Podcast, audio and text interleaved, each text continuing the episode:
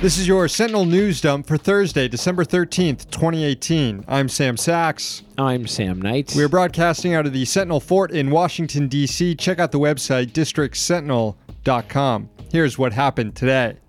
The Senate, for the first time ever, passed a resolution declaring that a U.S. war is unauthorized and must be ended. The measure, introduced by Senators Bernie Sanders and Mike Lee, passed the upper chamber Thursday afternoon in a 56 to 41 vote.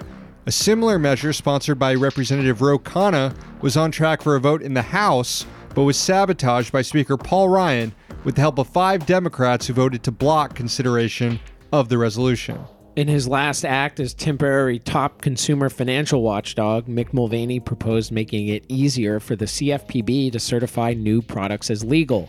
The draft rule would create two year exemptions from rules and regulations to companies that agree to turn over data about new products. The proposal would also enable the CFPB to legally certify new products even when companies don't turn over data, though the agency wouldn't offer legal immunity. The Government Accountability Office released a new report detailing emerging threats to the United States. It included climate change, cyber attacks, and advanced weaponry in the hands of adversaries.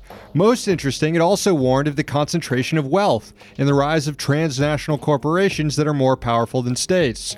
The entire GAO report identified 26 individual emerging threats. The FCC voted yesterday to review rules on mergers between the big four public broadcasters the top telecoms regulator said it would consider proposals to revise regulations stopping mergers between Fox, NBC, CBS, and ABC. Reuters noted that the agency has recently released a report stating that the four major companies face new competition from internet content providers.